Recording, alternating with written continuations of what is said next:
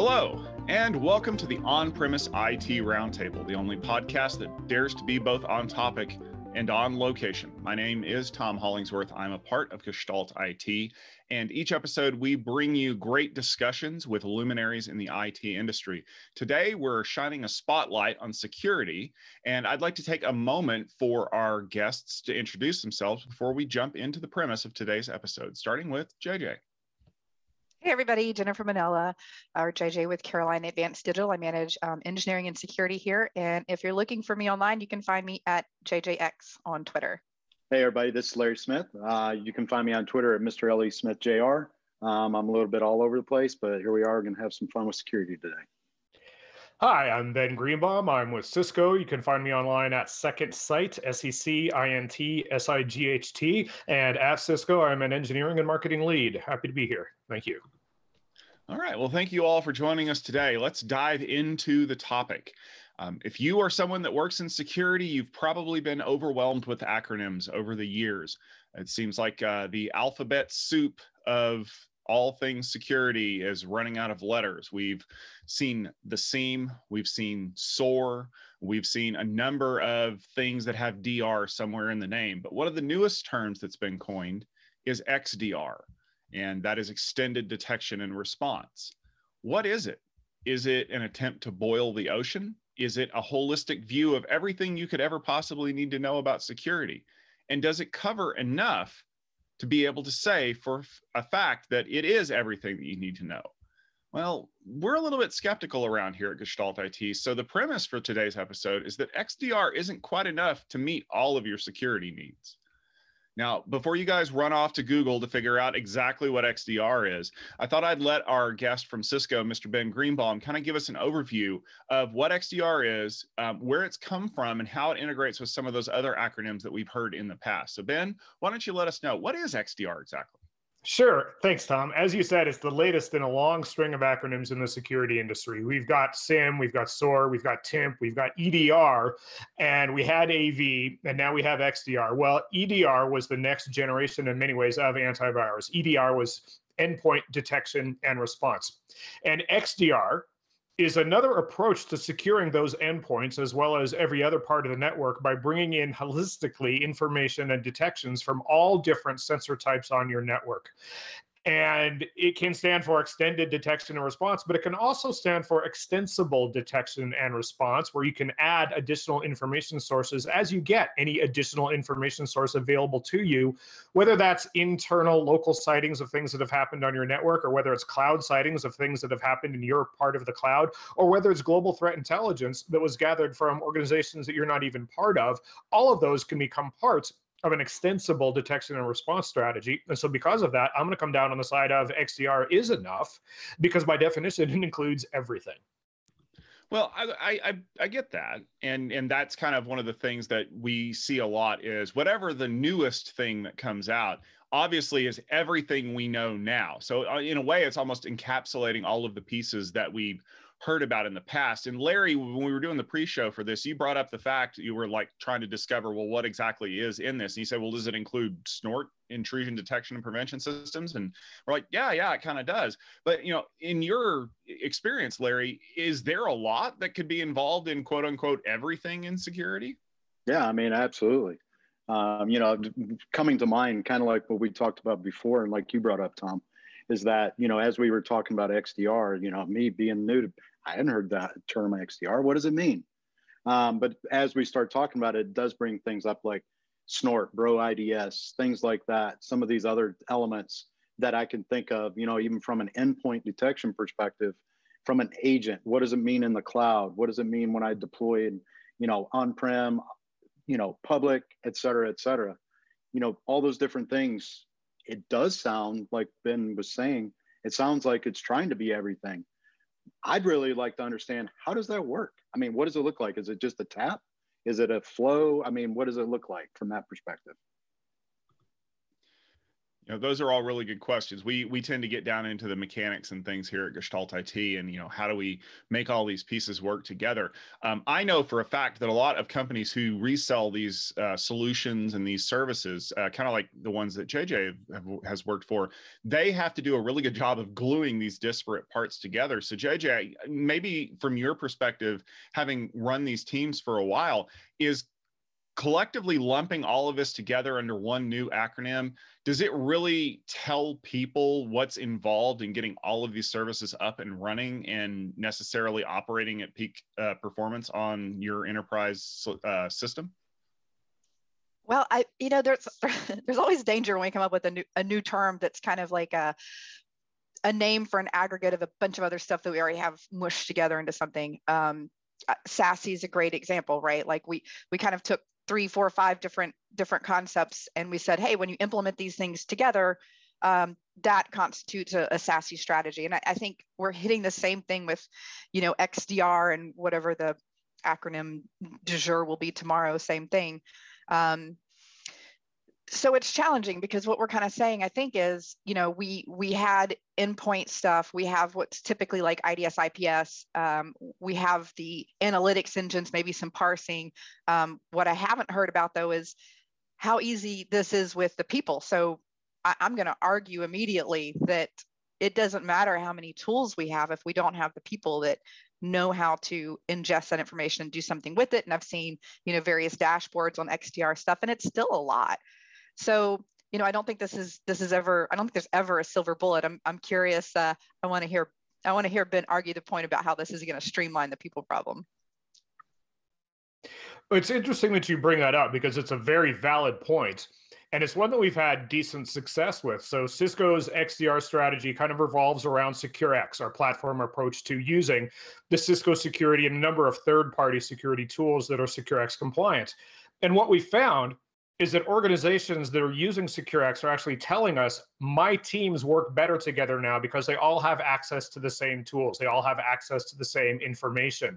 And so a good platform approach, because it facilitates that inter-team communication, those inter-team operations can assist with that problem. And because it lets you use the technologies that you have in a more efficient, more streamlined fashion, you can get more done with the same amount of people, which covers a large part of the other people problem, which is that we usually don't have enough of them in any organization. Now they can all use the technology they've already got more effectively and more efficiently, which allows them to get more done with the people they've already got. Ben, it does sound a little bit like what you're running into is you're trying to extend the ability of a person to understand massive amounts of data and perform analytics on it without increasing their ability to ingest this data. Now, I've done a lot of research in the last few years about using things like machine learning and AI to surface alerts and to uh, point out uh, connections between different things that basically you can't get from drinking from, say, a logging fire hose or you know from trying to understand how policy pieces work together. Are you saying that SecureX has the ability to kind of impl- apply this higher level intelligence to the analytics that we're getting and say you really need to be paying attention to this failed VPN auth right here because it doesn't normally pop up at 3:35 in the morning on a Sunday? To an extent, SecureX is in many ways, um, you know, the the the thing that's greater than the sum of just all the parts, but it's all the parts as well.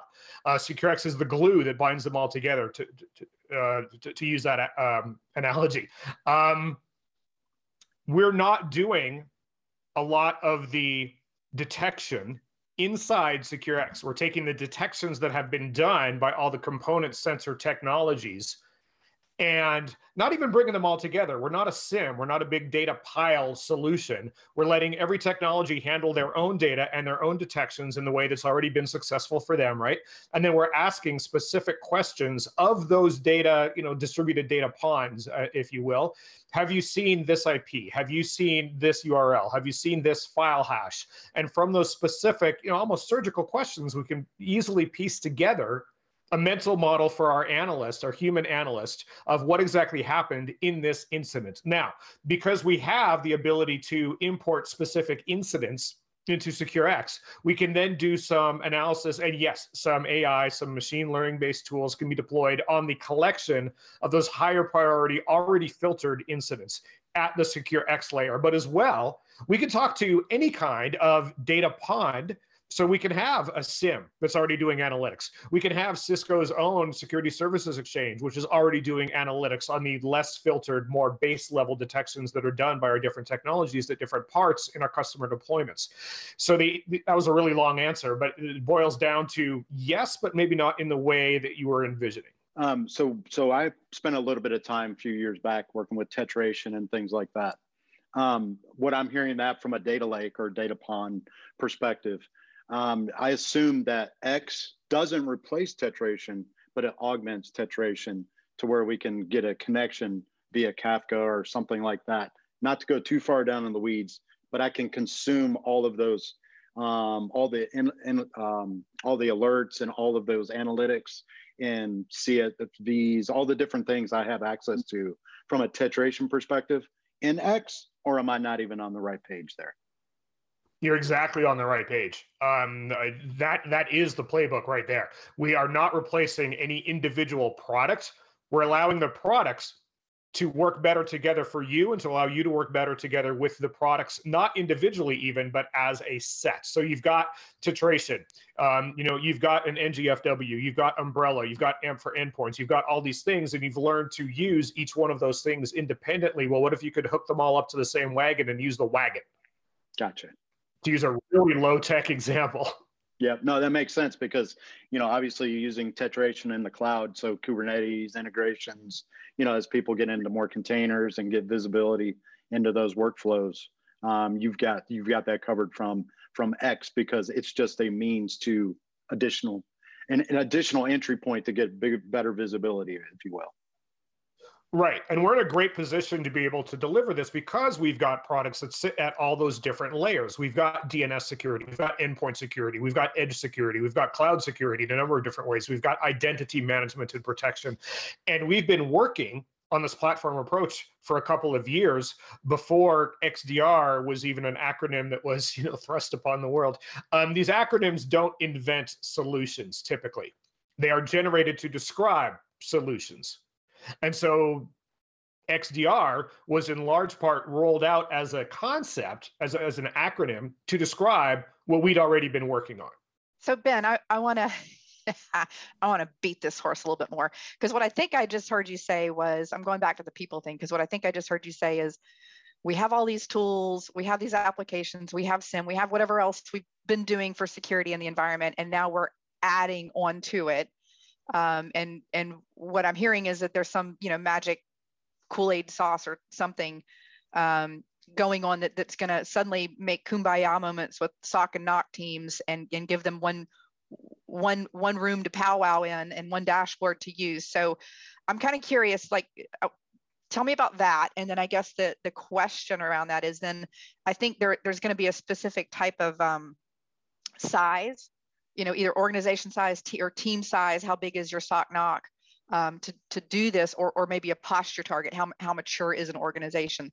So from, from your perspective, and if you want to speak it, speak to that from, you know, Cisco's standpoint, that's fine, but I'm just kind of curious, where do you see this fitting in that it's additive in a, or, or maybe not additive to in the workload?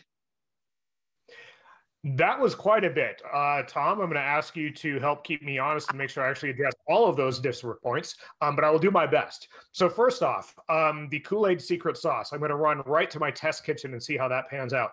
Um, but I've seen it. I've literally seen this work where, okay, there's two important parts, I guess three, of extended detection and response. I'm going to talk about the detection and the response parts. Right now, in many organizations, especially larger organizations, if an analyst needs to quickly modify a firewall rule to prevent a, a, known threat from having access, they may have to talk to the firewall team who owns the firewall. They've got their flag in the firewall. Your analyst may need to log a ticket that has an SLA between like six and 24 hours before somebody looks at that ticket and says, okay, I, I will deign you this request. I will grant upon you the block rule which you have requested. Um, and you know, the, your your mean time to resolve is growing all the time, right? Your enemy dwell time is increasing with every minute that you wait for this ticket to get processed. What if your analyst could just quickly block an IP in the firewall without having to log a ticket? That's the that's the kumbaya Kool-Aid sauce right there. Um, that's the response side of it. On the detection side, what if your email security team? I'm gonna I'm gonna pause you there for a second. So, what if the analyst isn't really understanding what the impact of that is? Because in, in typically in a large organization, right, there's a, there's a change management process, especially for a firewall block or an allow rule. So, how does this play in to those workflows? We can also actually build approval into those workflows so that some senior analyst or perhaps even the firewall team gets an alert on their device with a button that says approve or decline this request. So it's more immediate, but you can still have that human oversight. Can this integrate with things like like CSO, isn't it? CS, like the automation platforms and things like that, um, to where kind of those workflows where you have those triggers. And I know you're going to say yes, but I just want to throw it out because it's like, you know, building up in my head kind of how this looks is if I detect these things from X, can I send those workflows to an orchestration engine outside that can take those proper measures on firewalls? Maybe I've got an ACI fabric or something like that that I can do that integration and talk to an APIC and maybe do some deeper drilling or maybe even um, you know basically quarantine a thing and take deeper analytics and things like that. So I'll stop there because I don't want to go too far but I just wanted to throw that out there. Well, I'm going to surprise you. You're expecting me to say yes, and I'm not going to say yes. I'm going to say even better. SecureX includes an orchestration engine of our own. Um, awesome. And so you can do all of this natively in the platform. And again, this isn't an add on product you have to buy. Access to SecureX and everything it includes comes for free with the licensing of any SecureX capable Cisco product. So if you've got access to SecureX at all, for free. And you've also got access to the orchestration engine for free, which can do, you know, multiple kinds of we've got dozens and dozens of Cisco and third-party products that you can use via orchestration. And in fact, orchestration has built-in handlers for default protocols like HTTP, you know, FTP, you can send emails out of it. Um, if anything's got a RESTful API, you can use it in orchestration. Never mind the dozens of built-in integrations that we've got in the orchestration engine as well. But if you already have your own orchestration and automation engine, chances are it does have a RESTful API. So you yeah. can, in fact, use it from our own orchestration engine as well if you want to take that two tiered approach, which leads me back to JJ's, I think, final question of what size and what maturity level of organization is SecureX really good for? Um, and the answer to that is probably more expected, which is all of them, because the junior organization. And when I say junior, I'm talking like junior on the commercial enterprise scale. Okay. So maybe you don't have a dedicated security analyst, but you've at least got somebody who's trying. Maybe you don't have a dedicated SOC, but it's like understood to be part of somebody's job that they do security things. So at that level of maturity, we can already start to help. If you've got one qualifying Cisco security product and a couple other third party products, you can use them together in SecureX if they're supported third-party products, obviously. But you get the benefit of additional intelligence sources. You get the benefit of that graph, like literally a picture we paint for you on the screen of what happened in an incident. You know, arrows and this file came in this email to this person.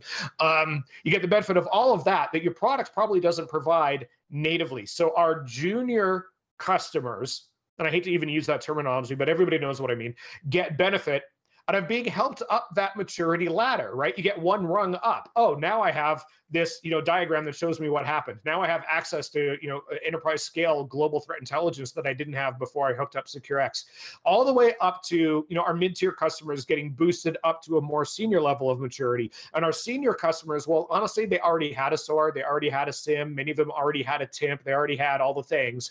But we're able to help them get more done with those things because they can leverage them in a coordinated fashion. Again hooking everything up to the same wagon and driving the wagon instead of trying to drive each individual horse.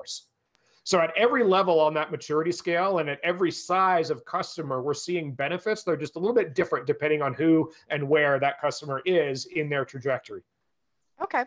Can I ask, um, and I'm, I'm gonna, uh, if you wanna, if you wanna give Cisco product names, that's fine. But if you'll kind of give me the functional name of, of what something is or does, that would be awesome for those of us that aren't, aren't necessarily familiar with the whole portfolio.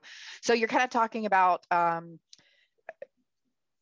uh, Cisco Security or SecureX enabled products. Can you kind of explain the ecosystem? So what what are and I don't mean like nitty gritty details, but what what are the communications? How are these things talking? What are they doing with each other?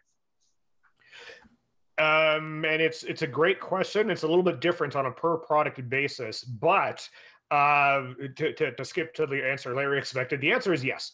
Uh, if the question is, is Cisco security blank product SecureX compatible? The answer is yes, eventually. So we're already well on the road. We've got Cisco's endpoint security product. We've got our DNS security product. We've got our firewall products. We've got our email and web security products. We've got Duo. All of those are already, and some others, StealthWatch. All of those are already uh, SecureX capable. Everything else is on that list, and it's coming. Um, and the way that these things communicate with SecureX is different depending on the realities and the nature of the product and what it does and how it already communicates. So, for example, the firewalls upload select events to an intermediary layer called Security Services Exchange. I don't want to get too much into the details, but it's like cloud big data lake. You can think of it that way. And then that is what SecureX can ask questions of in the course of an investigation. And it's also what populates the incident manager in SecureX with those filtered, pre triaged incidents that can then be leveraged in SecureX's built in kind of ticket management system. Okay, so that's one example. Other examples go through SSE as a proxy. So your email security appliance that's sitting in your environment isn't opened up to the internet so that SecureX can ask it questions but it does open a tunnel when it boots up and it sits there and waits for questions from SecureX specifically. So it's all handled client side. That these these connections are maintained and managed on the client side on your premises, but they're allowed to communicate with SecureX, which is a, is a cloud-based solution. I know that's an important distinction for some customers, but SecureX does live in the cloud. It's cloud native, which means it's accessible to your working from home security engineers that everyone's got right now, um, wherever they may be on the planet, wherever they may be experiencing lockdown from, they have access to SecureX and all of those features because it is cloud based.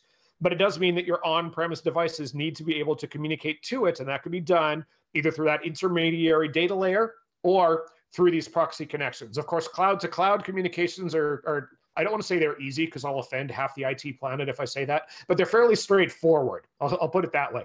Um, and, and, so your cloud solutions you may already have, they are able to communicate to SecureX as well. The overall architecture is a federated data structure where, like I said at the beginning, every product maintains its own data. Like we didn't we, we didn't buy the companies that made these products or we didn't develop these products in house because we thought they handled their own data poorly. Let's let them keep doing what worked and will ask specific questions when they have them and then receive their answers. So it's all done over APIs and it's multiple little data ponds all being, you know, fished in a coordinated fashion. Oh, that's good. So, so real quick, I, I now that you were talking about acronyms, I said CSO, obviously, because thinking CSO, I believe I meant NSO was what I was actually thinking of um, from a Cisco automation perspective. Um, but we're, we're, you know, obviously we talked about tetration, um, think about firewalls. So, so I don't need to do things like send syslog data back to SecureX or any XDR or anything like that. Um, or can I, if, if that's the case? And also I wanna add one more thing, and I don't know that it's important. You said cloud-based. What about in scenarios where I've got a customer, they say, yeah, that sounds great, but I don't want cloud-based solutions, but I do have a APIC. I have an ACI fabric that I can run some apps on. Because it's cloud native, obviously it's a container. Can I run it as an APIC app on an ACI fabric, or is there no value? Uh, so that's a couple of things. First off, in some cases, you would literally be sending syslog data. Older firewall versions that's how they communicate with that intermediary data cloud I was talking about, SSE, is that they send syslog data up to SSE. Um, newer firewalls send the data up to SSE over a different protocol. But that's the only integration that actually does like bulk uh, data shipping to to any kind of cloud storage. Everything else is done primarily by copying and pasting API keys, by you know registering your device, and then with the Cisco Cloud, and then in SecureX saying I want that device to be you know talking to SecureX. It's mostly API based integrations, but you did call out the one exception uh, of the firewalls, which is sending bulk data. Um, what was the next question? Oh yeah, if somebody doesn't want to run it in the cloud, it doesn't work. Okay. So that is one. If we have customers who are completely cloud averse and they just won't, SecureX is, and at this point is intended to remain, a cloud native solution. Good, good answer. I like it. well, we've seen so many of the, you know, the benefits of the the AI and the machine learning that happen, right, in in, in that environment that we can't do on prem. Um, so back to poking a little bit, because what you described between SSE and, and being in the cloud to me sounds like a kind of glorified cloud hosted SOAR product. So what differentiates it from from any any standard SOAR other than it has maybe some learning capabilities being that it's cloud hosted?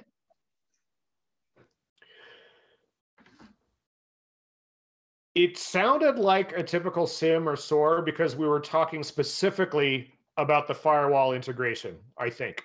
Um, I mean, we do offer orchestration and automation features. We do offer data aggregation and analysis features. We offer API aggregation features, um, which is more SOAR like, I guess, than anything else. But we also offer analysis tools. We also offer like out of the box integrations with, like I said, dozens and dozens of different Cisco and third party products, which you won't get when you pay money, by the way, for a SOAR solution. So you want the quickest and cheapest uh, differentiator between SOAR and, and SecureX. You don't get SOAR for free typically. And it's not easy to set up out of the box typically. And so there's a number of different check boxes where we're a little bit different than a SOAR, where we offer a little bit more than a SOAR. You add those all together, and I, am fully confident saying that we're quite a bit different from a SOAR, and we offer quite a bit that SOARs typically don't.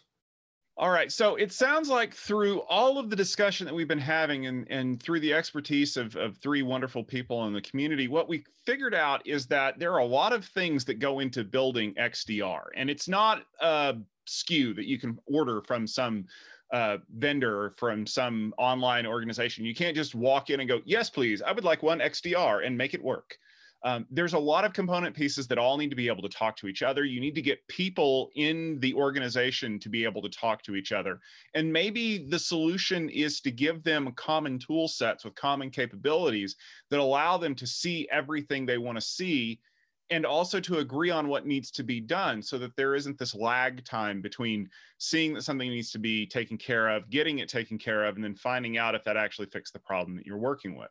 That's why you need an integrated solution. And maybe the choosing of the term XDR was not so much about creating a new product category as about recognizing leaders in the industry who are trying to bring all of these things together so that we're no longer in this strange archipelago of security, but in fact, we're one united nation of making sure that everything is safe, secure, and operational. Now, Ben, I know that we mentioned Cisco and SecureX quite a bit on this call. If people want to learn a little bit more about what SecureX entails and, and how it can help benefit their networks, uh, what's a great place for people to go to learn that? The first place I would recommend is cisco.com slash go slash SecureX. All right. And we'll make sure that we link that in the show notes for anybody who's uh, reading this blog post as they're following along with the podcast. Um, I want to thank our friends from uh, the community. I also want to thank Ben from Cisco for joining us today and helping us shine a spotlight on all things that are XDR. If you want to catch other episodes of this podcast, please make sure you head over to gestaltit.com slash podcast, where you can always find the latest episode. You can also subscribe to us in your favorite podcast application of choice and in iTunes. If you do that, please make sure you leave us a review and a rating. That really helps people find interesting topics and helps us reach new audiences that might be curious about things like XDR. So, for myself, Tom Hollingsworth, for the great luminaries in our community, and for everyone else involved in the assembly of this podcast, thank you very much for tuning in and stay tuned for more great content headed your way.